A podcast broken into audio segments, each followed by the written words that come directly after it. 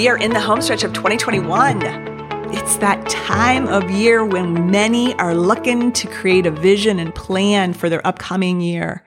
We know that without a vision, the people perish, the Bible tells us. And we also know that without a plan, we drift. But before we do a vision or a plan, before we set up a future that we really want to build, there's an important step that's often overlooked or skipped. And it is really very powerful. I've been doing it since 2012. It's one we must do before we begin a new year. And that is that we must complete our current year.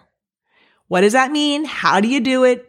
That's what I'm sharing with you today. But imagine capitalizing on the wisdom of a year by knowing the mistakes that you're not going to repeat and also knowing the successes that you've had, the things that you want to leverage so that you can more easily and effortlessly with less work produce them this year. What's more, I'm going to show you how to do this in four steps. It's the difference between building your desired future on concrete or sand. And it truly is a lever to help you reset and refresh so that you are letting go of anything that you've been harboring or carrying in 2021 and make sure that you're starting fresh in 2022. Let's begin. Hello, I'm Rita Hyland, and you're about to discover what it means to position your business, career, and life to play full out. This show explores the way leaders just like you embrace and achieve their ambition without working harder or grinding it out any longer. So, if you want to take your life, business, or career to a playing full out status and do so while being the happiest high performer in the room, then hang with me because this show shares everything you need to know using the best of neuroscience, transformational psychology, and a bit of spiritual wisdom to help you change fast, even when it's uncomfortable or scary, or you failed to do so in the past. All this so that you can enjoy more freedom and prosperity in your business and life. I'm happy you're here. Hey, friends. Well, this is an important time of year for me. It's transition time, right? Many of us right now are looking for that way to pause and reset. I love the seasons changing. For that reason, they remind us to be awake for another season, to give pause. I turned 50 earlier this year, and there's something about midlife which changed things for me. I'm more aware that this life thing we talk about, it's temporary. I have more years behind me, I think, than I do in front of me. And while I've been taking really good care of myself, there is just no escaping that the physical body ages, even if our mind doesn't. I find myself shaking my head and laughing when I think back when I was younger and saying, that's never going to be me. That's not going to happen to me. Oh, yeah, all those things. It's me. And it's good. It's our ego getting humbled and reminding us that it's just like this for everybody, you know, but we can choose how we do it.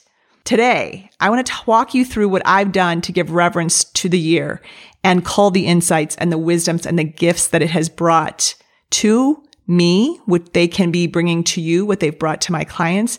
Because in this ritual and exercise that I'm going to share with you of completing your year, there's so much opportunity that too often we miss because we want to keep racing and not losing a, a second.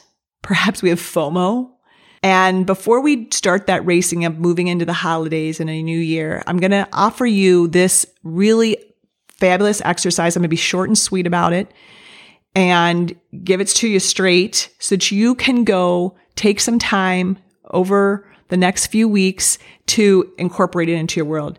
First of all, a few things that I'm really clear on as I was doing this exercise. I am always amazed by how much I forgot that occurred. Does that happen to you? You know, I mean, sometimes people can ask me what I did the day before, but and I don't know. And oftentimes I'm with my clients and I'll ask them, what did they, you know, things about the last two weeks? And they're like, oh, forgot that. Yeah, I did do that. I know. Oh my gosh. Yes. So we tend to forget things, especially the good things. And that's why this is so important to us. The second part of what I got clear on and reminded of is that if we don't take stock and learn from history, that we're going to repeat it.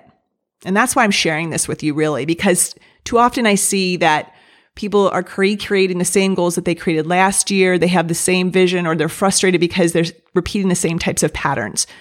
But if we can learn from our history and we can see them and spot things, that's the first step. That acknowledgement, that embracing as opposed to resisting.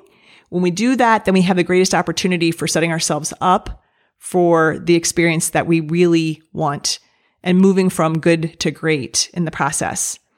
Now, if you're like me, you can be tempted to skip steps. I like to rush. I like to say, I got this in my mind.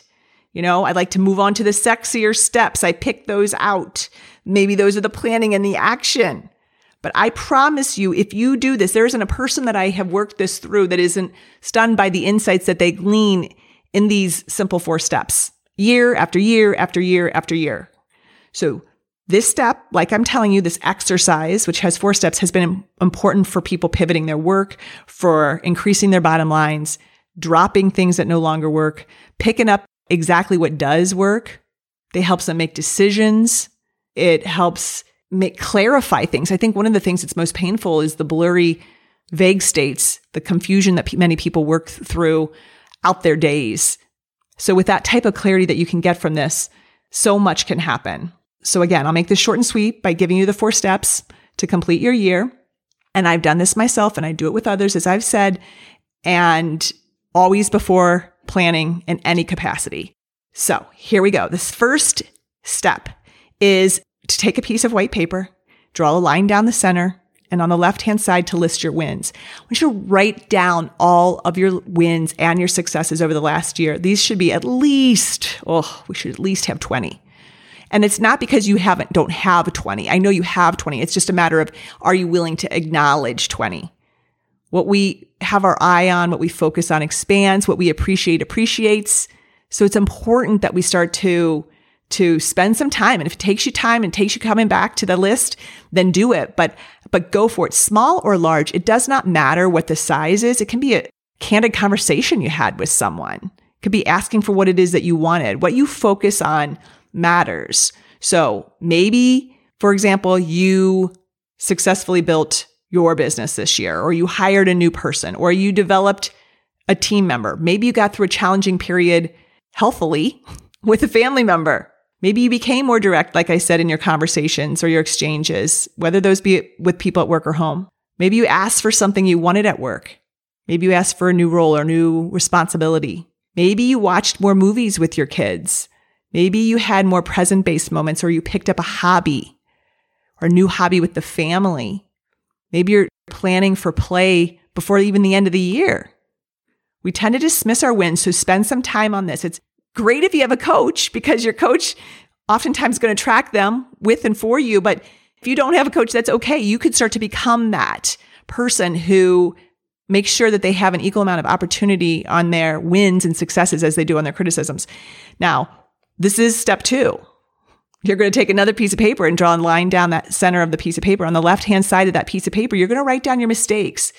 You're going to write down your losses, any lost opportunities, perhaps, Write those down. These are all the mistakes you made in 2021. What are the things that didn't go as well as you would have liked? Some may be repeats. Here's the thing. It's really important. Do not spend time beating yourself up. If for a moment you could imagine yourself being a sociopath, as sociopaths don't have emotion, they don't have feelings. That's why they can do what they do without remorse. But for a moment, if you can embody a sociopath and just become neutral, emotionless, this is, you know, not about judgment and criticism. This is simply for purposes of information and insight. The better you can do this, the more you're going to get. So the more mistakes, that's great. Then you'll have more insight. So have neutral observation of the things that didn't go as well as you would have liked. We're not meant to hit all of our goals. Goals and targets are really designed to be aspirational times. Our visions are at least meant to be aspirational so that they inform us of who we are to become and who we need to be as we evolve, right? This is a journey. We're not in a process of just getting her done. This is a process of evolving and enjoying that process of evolvement, I should add. So go ahead and write these down. And remember, if you don't make mistakes, you're not creating, you're not out there You can play it safe. Be proud of your mistakes. Be proud of something that you went for that didn't happen exactly and consider it good to have this list. In fact, you can actually add a win on your first sheet that you have a mistake sheet because it means that you're alive, you have a pulse, and that you're actually in the arena, as Brene Brown would say.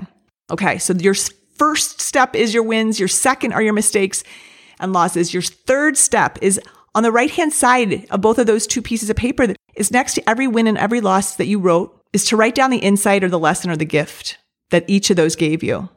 I believe it's Tony Robbins who's attributed for saying that if it's happening to you, it's happening for you. What is the hidden meaning or the opportunity from the experience? What are you learning? Everything is there to support you, believe it or not. Even the messiest of falls. If you made a mistake, say, I was brave enough to acknowledge my mistake. You know, I was strong enough to come forward and say, this has been a problem for me for a long time. That's huge. That takes courage and vulnerability. That takes real strength. So when we can do that, and, and even in those mistakes, maybe you're meant to be someone who ends up supporting someone who actually has that problem, right? Maybe as a manager or teacher or parent, you struggling with something or making that mistake or having that loss is going to be able to help you be stronger for somebody else in your world. Cause then you really have that experience, right? Maybe you got sick this year. Maybe you had a heart scare or a heart attack. I know it's different, but what backdoor gift came from that? Maybe you didn't stop taking on work that's not in your zone of genius this year. Maybe you continued to say yes to too many things. What's your lesson or insight in that? Maybe you're working too hard and not making the progress to the future that you want. What gift is in there? There's something. Maybe you're watching other people take off fr- their Fridays and you and your colleagues are over caring for others. What inside lies in that? So much. It's, I'm always looking for the gift in something. So that is what step three is all about. After your wins and your losses, step three are the lessons, the insights and the, and the gifts that you have that are going to support you in setting up your success formula for next year. Okay. Now this is the fourth step. And if you do this, this is really going to be, this is the bonus. This is the, this is the leverage. This is where it really shifts internally that you have an advantage. Listen carefully to this step. This is an easy one to skip because we think it's too out there or it's too woo. Take your list of lessons and gifts and then burn them. Burn it. Really take a picture if you'd like in advance so that you have them to look back to. But if you want, but really it's the mistakes, it's it, and lessons. It's all of this stuff together is setting 2021 and saying goodbye and making sure that it is complete, fully complete. Once you have all the lessons and the gifts and the hidden opportunities from your mistakes and wins, burn. It's important not to skip this step because it's designed to help you physically and mentally and emotionally release all of the stories, all of the criticisms, all of the unprocessed feelings so that you can clear the decks. You can begin, complete, not hold on to old garbage so that you can design an inspired future. I was just reading an article from the New York Times on the pain in the brain and it's a repetition of a lot of data and research out there. But in essence, it's that when we write down and pull up whatever it is that's causing us pain or whatever it is that's unprocessed that people have, you know, some say they can attest that their back pains have gone away because our brain holds and creates pain within us, physical pain. But this goes for emotional pain too. There's a University of Texas study that has shown that soldiers who were suffering from PTSD, when they wrote just for 15 minutes a day on that which causes them pain, that when they get that up, that that increased their rate of recovery and eliminating their their symptoms and syndrome by 60%. 60% more quickly than those who did not do this. So this exercise is that whole opportunity to let go on a logical level, competency level to certainly know what your win and losses are. But this fourth step is about letting it emotionally, physically, and mentally go. Remember that you're not who you were at the beginning of this year. You're actually not who you were last week. So be willing to let go. Be willing to let go of the regret that's so easy to harbor on. Those first to forgive are the strongest, and those first to forget are the happiest. I've been reminded of this lately. Again, those first to forgive are the strongest. The first to forget is the happiest. And this applies to ourselves, not just forgiving and forgetting about things from other people, but it also oftentimes is more for ourselves. Forgive yourself and forget the past. Complete the past. Let it be done. I must repeat my favorite line from the late great Debbie Ford. You wouldn't go into yesterday's garbage to make tonight's dinner. So why would you go into your past to build your future? You just wouldn't. So acknowledge, learn, and let go. Those are in essence the three steps. Acknowledge, learn, and let go by completing the new, completing your current year. You'll feel like you shed 10 energetic and maybe even physical pounds by letting go. That is a lot about what weight is. We carry weight because we're, you know, have emotional stuff and baggage that we're also carrying. So let's review. The four steps are simple, but don't make mistake them for being insignificant. Number one, list your wins. Two, list your losses. Three, write your lessons for each and burn them. This is your clear call to action. There's no confusing it. I will set the stage that I did this also after clearing a whole bunch of clutter. I love to throw things away. This is an opportunity to shed in any way. That could be cleaning your car, shedding garbage in your office, shedding stuff from your home. Get into the, op- the place of letting go of things. Like I said, when you do your visioning and your planning will be far more powerful when you can use the insights that you've just had and not repeat the mistakes of your history. Have a delightful holiday no matter where or how you celebrate. I look really forward to being a part of what you create in the year ahead. Bye bye. Thank you for being with me today. By you listening to this, it tells me you're interested in growing yourself and likely not just for yourself, but to positively influence others as well. If you enjoyed this podcast, go ahead and share this with your friends and colleagues.